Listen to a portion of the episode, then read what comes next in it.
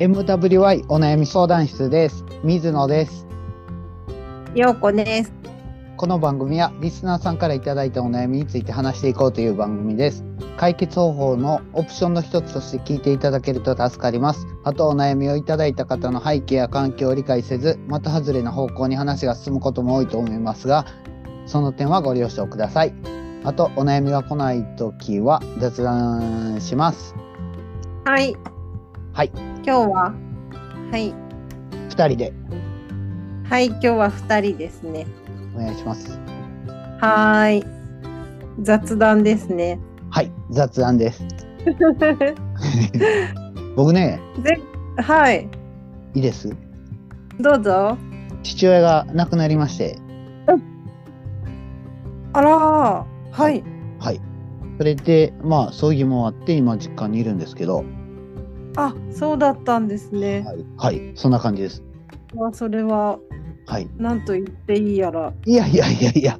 あの父親が亡くなったこと自体はまあもう予定,、はい予定されてたことなんで、うんうんうん。であの望み通りあの自宅で苦しまずはにい。亡くなるって、まあいいいい亡くなり方の一つやなって僕は感じてるんですよね。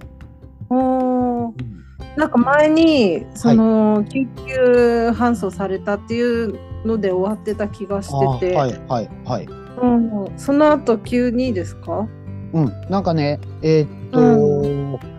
救急車で運ばれて、まあ何回も救急車で運ばれたから、どこどのどの時点の 救急搬送か覚えてないんですけど、うん。最後はね、えーっとね、救急車なんかそれまでずっと家にいたのに、うん。その日は朝外に出てたらしいんです。へえ。で、外に出て家の前でうずくまってて。うん。助けてって言ってたらしいです。で、それを聞いた近所の人が、どうしましたうって言ったら、助けてって救急車呼んでって、寒い寒いって言ってたらしいんですよ。で、あの、うんじゃあ救急車呼びますって言って救急車呼んで、うん。で、その時点で救急隊から僕のとこに連絡が来て、で、うんじゃあ僕はすぐに病院行きますねって言って、東京からうん兵庫県に向かった。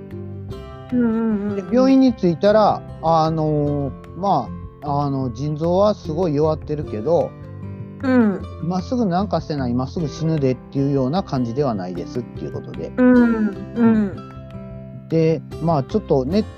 が微熱があるみたいだから、まあ、1週間ほどあの病院で預かりますねみたいな感じで、うん。うん、で僕が病院に着いたのはえーっとその救急隊から連絡もらってから5時間後ぐらいだったんですけど、はい。その時点で看護師さんから聞いたら「ああ今日のお昼ご飯は食べてましたよ」って言ってたからうん。まあ家よりは病院の方が断然快適だしうん。ええんかなと思ってじゃあ1週間お願いしますって言ってお願いしてたんですね。うん。で1週間後に退院の時に迎えに行ったらうんと、はい。めっちゃ弱っててあら。であのーもう口も聞けない目もうん。やろうみたいな。でそれまでは家にいる時は曲がりなりにも、まあ、ずっと寝てるけどトイレまでは歩いて行ってたしうんうんだからあの足は弱ってるけど別に歩けなくはなかったんですけどうん。病院で1週間ベッドの上みたいな感じになったらもう歩けないしなんかもうん。う、うんうん、全然呼びかけにも応えないっていうか「お父さん」とか言ってもうんうんうんなんかううつろな目をして僕を見つめてよーく見てニコって笑うみたいな感じだかうん。らもうもう鈍ったなーみたいな感じでうん。で家に帰ってくる途中で今まであのその救急搬送されたとこは違う病院なんでいつも見てもらっあの帰る途中であのいつも見てもらってるお医者さんに行ってうん。あの今まで結構元気やったけど歌歌ったりしてたけどカレーとか食べたりしてたけど1週間経ったらこんな感じですみたいな感じでうんうんうんそしたらまあ先生はまあここまで行ったら早いかもわからんよみたいな感じでうん。でまあ自宅に戻ったんですけど介護タクシーだったんでその車椅子のまま乗れるタクシーなんですね。病院で借りた車椅子、あ、違うか、介護タクシーに備え付けの車椅子、うんあの小型のもう押すだけの車椅子で、で、うんうんうんお家まお家の中まで来てもらって、で、うん布団に寝かすまでしてもらって。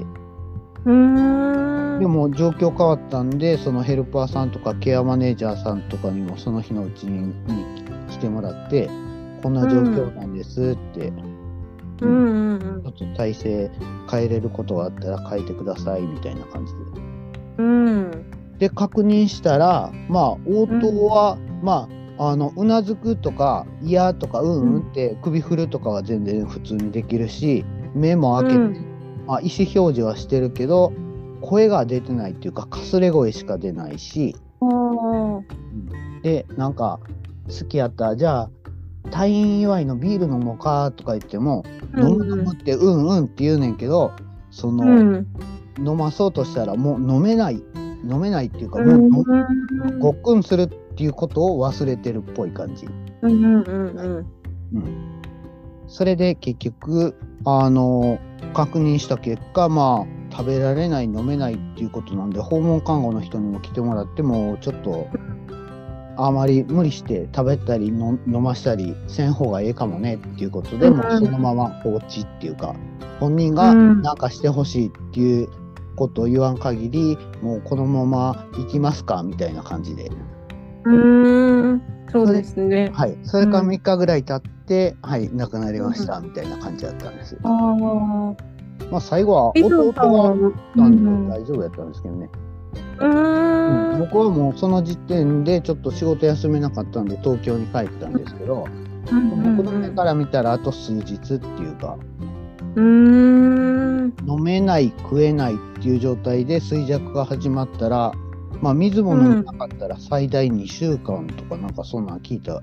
あ調べたりしたら書いてあったり。うんううんんうん、でお医者さんとかに聞いてもまあ大体最大10日ぐらいじゃないですかねみたいな感じで話して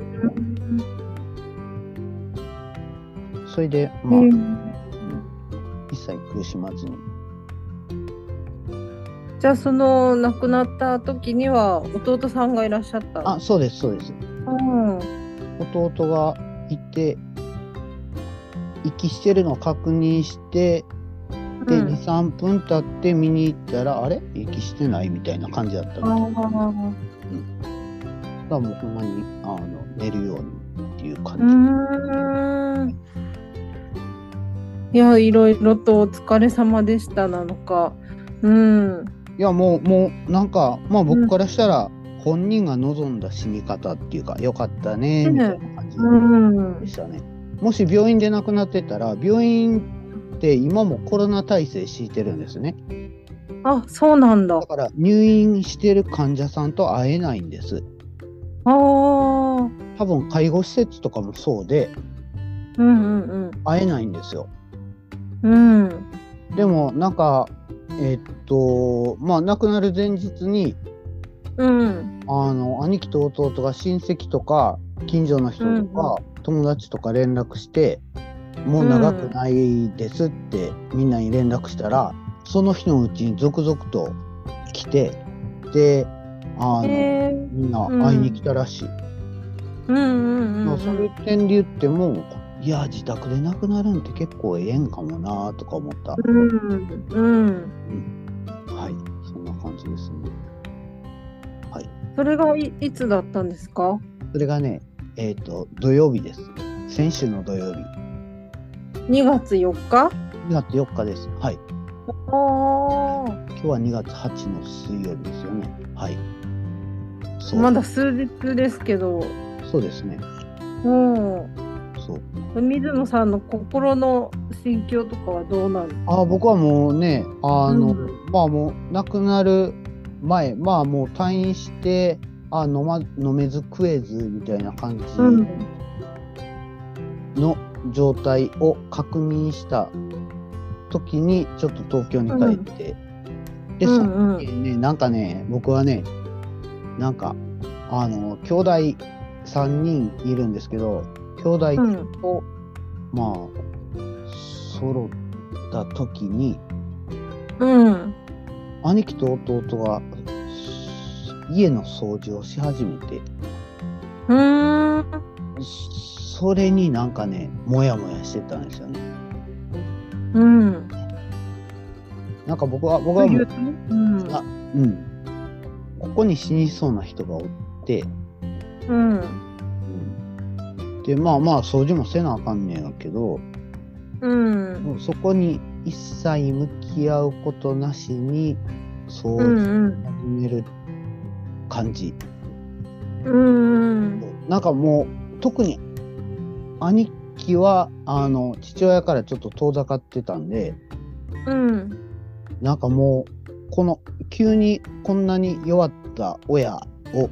直視できないみたいな感じなんですよね、そうでしょうね。そうう。そうんだからもう1メーター以上近づけないっていうかああ。僕はもうそれ慣れてるしうん。うんだからもう近くに行って顔触ったりして、うんうヘルん。パーさんなんかはね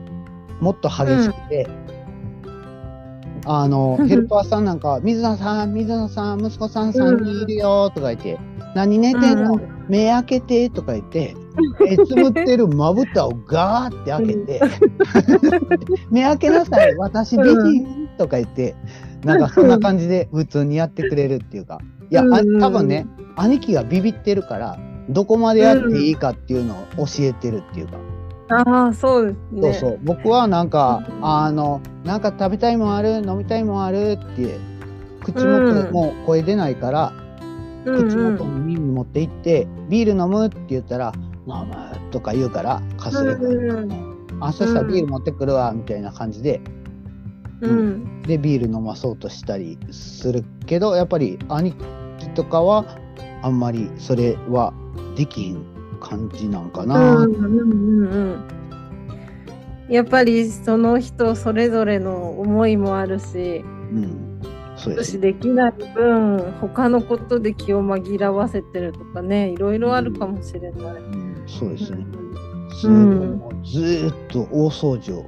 し始めて、う一ん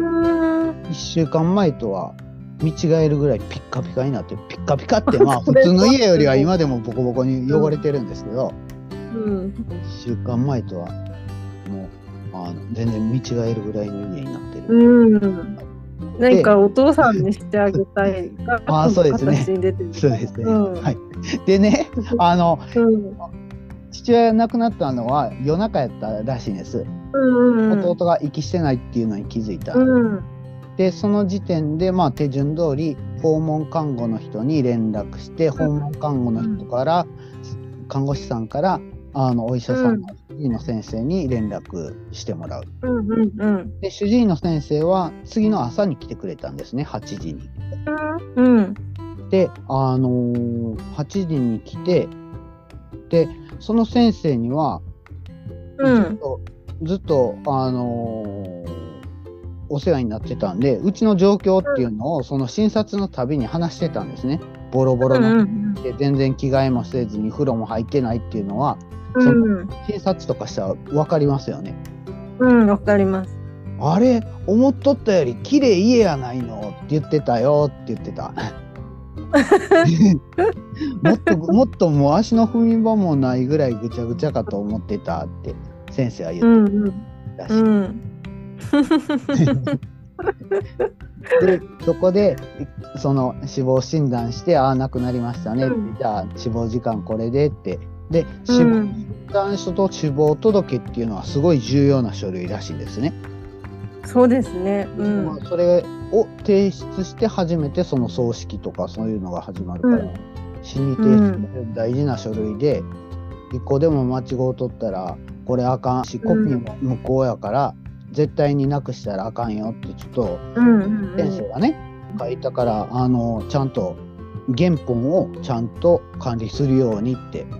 絶う対ん超重要な書類やからなって、うんうん頼むでって兄貴に言ったらしい、うんうんえーちょっと待ってなってちょっと間違いないか確認するわって言って間違いないか確認してもらってはいどうぞ、うちんょっと待ってなってそしたらその書類、うん一番大事な主治医の先生のサインを忘れとったらしい。まあまあ、 だから、なんか、おお、俺のサイン忘れとったわ、みたいな感 じで、なんか、なんかね、えうんー書くとこいっぱいあるからね、あれ。そうそう、ゆるい感じ。えーじゃあ、その後はもう、お葬式っていう感じでされたんですね。そうですね。うんはい。葬式は兄貴がやって、全部。うん。へえ。いや、いろいろと、この数日間、忙しかったと思いますけど。いや、僕はね、もうね、うん。なんかね、気が抜けた感じ。気が抜けた感じっていうか、もう葬儀とか、お通夜とか、いろいろ儀式があるじゃないですか。うんうんう。そういうんのもあんまり関わらへんじゃないけど、うん。僕はリードしませんよみたいな感じでもうそんな、ん、うん。なんかする元気もないっていうかすうるん。気力もないみたいな感じです、うんうん。まあ、今までね、水野さんがこう、お父さんお世話をね、一番されてたから。はいはい、うん。それで兄貴が全部やってくれてうん。で葬儀終わりましたっていう状態でうんまたね、今今まさにモヤモヤしてるんですけど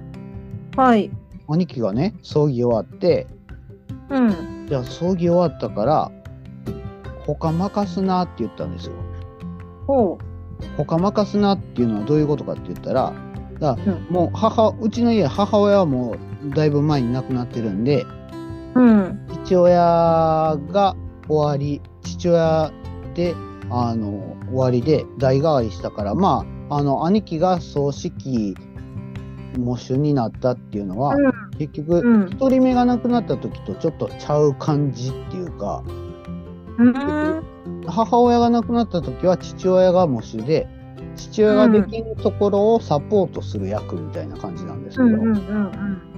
2人親が二人とも親が亡くなった時は子供世代に引き継ぎますよみたいな感じで、その葬式とかも面倒くさそうな感じやったんですよね。うんうんうんうんこうその長男としてしっかりやっていけよってそのお父さんがやっとったように親戚付き合いもせえよとか言って兄貴は言われてたんですけど、うん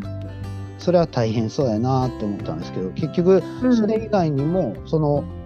母親が亡くなった時にはこの相続とかもせんかったけどそういうなんか、うんあの面倒くさい書類仕事とかあるじゃないですかまあ細かいことで言ったら例えばまあ誰が亡くなってもそうなんですけど例えば生命保険とか銀行の解約とか、細かいところで言ったら携帯を解約するとかそんなうんしそういうのうんもある程度はまとめとったけど、じゃあ実際にその書類仕事を役所に届けるとか生命保険屋さんに連絡するとか、銀行になんとかするとか、うそうなのんしていくんを全部お前任したからなとか言われて。でだって俺葬儀やったやんとか言われ て「くそお前昔ってくんじゃん」みたいな感じで もう数十年ぶりの兄弟喧嘩が始まりそうになります そう それは A だろもうムカつくムカつくムカつくみたいな感じですごい昨日もとといもプリプリしてたんですよねなんかもうそうそうなんいや実はあのーちょっとまあ2年前ぐらいにはい私も親族が亡くなってはいでちょうど関東に住んでる親族で、はいとその時に亡くなったのを見に、まあ、家族だから見に行った時に、はいまあ大変だったんですよ。はいあの一人暮らしの方だったので、はいその後の亡くなった後の書類整理私も携帯解約を手伝ったんですけど、はいパあのパスコードでしたっけあれが本人じゃないとわからないからって言ってこう何度も何度も携帯会社と掛け合ってっていうのをやって すごい大変だパったスコードが分からなかったらまずいってことむつあの解約しできないみたいな解約自体はできたんだけど本人が、うんうん例えばアマゾンとかで買い物してたら、あーそれも止めなきゃいけなくてあーそこそこそこそこそこ。ああ、なそるほどな。そんなん不可能ですよね。え、どうするん やろえ、どうすんのそっかそっか。なんか一回あの初期に戻してっていうので結構大変だった、 えー、なるほどな。なるほどな。でもそれを、まあ、こういうそういう水野さん言った書類手続きあげればいくつもあることをあとは任したっていうその一言で言われるそとうそうそうそうそう。私もちょっともやもや するそう、なんか。でも、もうほん。でも、ほんまいろいろあって。銀行、生命保険、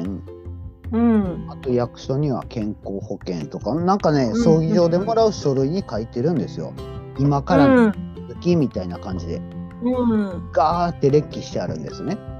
うんうんでも僕なんか最初は頭ぐちゃぐちゃで、とりあえず口座何がどうあるんか確認するかみたいな感じから始めたんですけど、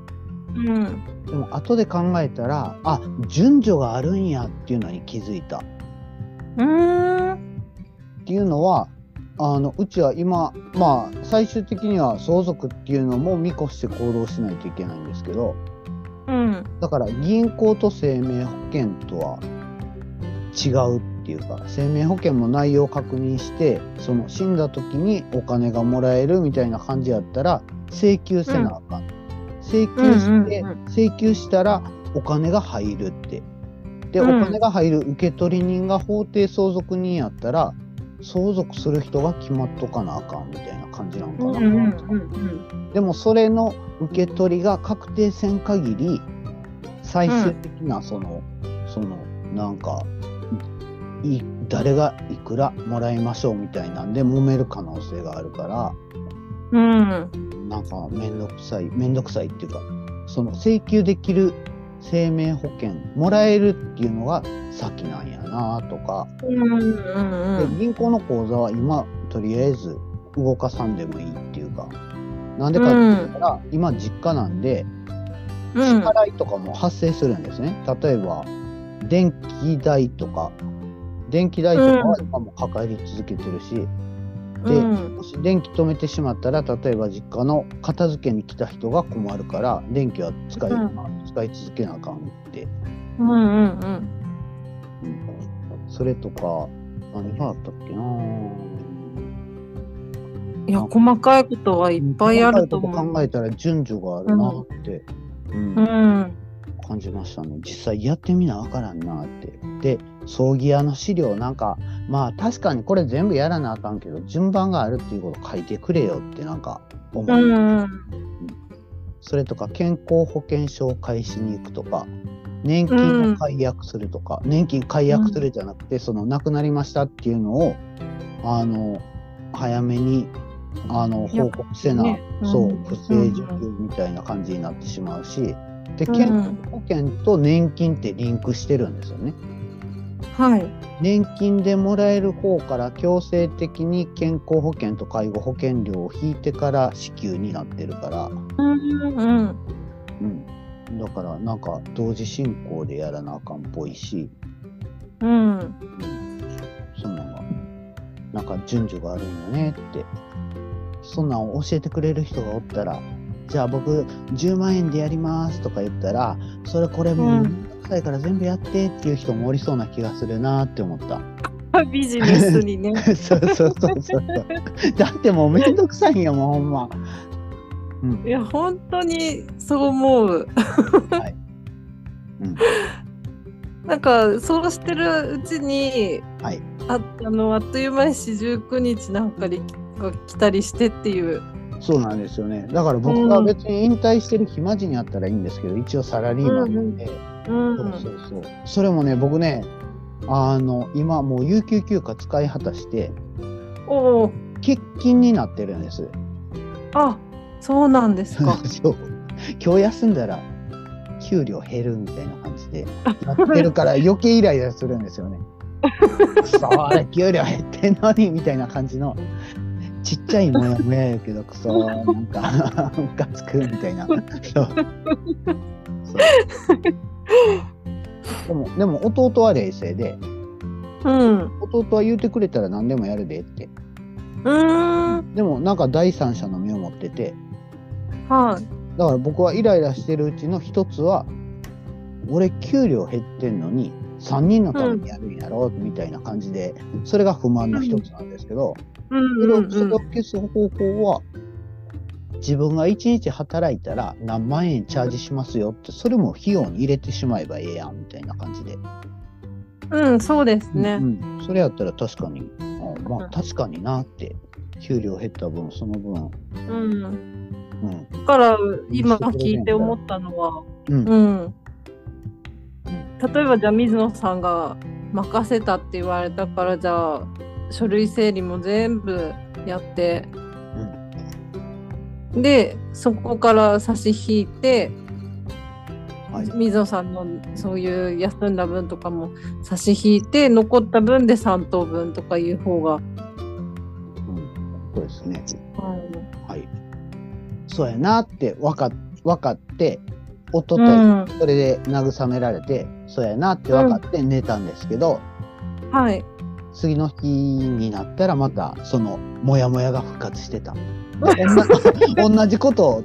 うちの弟に相談してて「もう俺ほんまムカつくわ」ってなんでこんなことせなあかんねんみたいな細かい書類確認してで電話して整理してみたいな、うんだから昨日見えたやん、だからそのけ 欠勤した分もらえばええやんって言われて「あそうやった昨日も聞いたんや」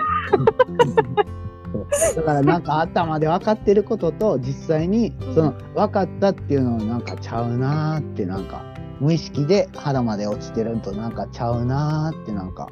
感じました。うんうんなんかすごくこう伝わるもどかしさ がそうなんかねなんかね根本にねずるいっていうのがあるんです。うんずるい。俺ばっかりみたいなそうそうそうそうそう。でも僕、うん普段ねもうその感情を捨てようと努力してるんよね。うんで普段は全然ずるいって感じないんですよ。うんで父親に関しても例えば自分でその自分がその面面倒見てるじゃないけどその見たり手続きしたりするんを、うんに誰他の兄弟がせえへんからずるいとか全然思わなかったんですけど今、うん兄貴が「じゃあ任したで」っていう感うじをずるいって思ってるっぽいんですよね。なんななんって思いながら。なんか水野さんの話を聞いて私も似たようなことがあって、はいあのーまあ、心の話をするのは私は地元の小池カイロプラクティックの小池先生に聞いて話をよくするんですけど、はいたまたま水野さんと同じ感じになって、はいこうそれをどうしてですかねって聞いたらうんあの被害者になりたいんじゃないですかって言われて自分がうんうんああそうか私被害者になりたいんだって、私だいかわいそうって見られたいんだみたいななんかすごい恥ずかしくなあっんま そう僕ね僕ねこの話ねいろんな人にしまくってるかつここここで公開してるしでもねまあなんかねなんなんやろかわいそうって思われたい、なるほどな、その視点はなかったななるほどなうんた水野さんの場合だったらね自うんっ分ばっかりずるいっていうのは、ていうのを気づきましたっていうことを人に言ってるっていうことは人うに、ん、あんたはかわいそうって思われたいっていうことか。頑張ってるねとか逆にあーなるほどな。なるほどな。確かに。うん。 うん。はいはいはい。え、小池先生は うんその後もずっと言ってますいてますあ、そうですか。はいえええ、話しに行くの、そのボキボキってやってもらいに行くこともあるんですか。あ、そうです、そうです。わかりました。はい。じゃあこんこんな感じで1回目。はい。今日は取り留めのない話を、愚痴を聞いていただきまして、ありがとうございましは、はいいはい、た。はい、じゃあ終わりますね。はい、皆様からのお悩みをお待ちしております。あと、聞いていただいた感想などもいただけると嬉しいです。メールアドレスは mwy.onayami.gmail.com です。ツイッターはハッシュタグ mwy 相談室です。それでは終わります。さよなら。バイバイ。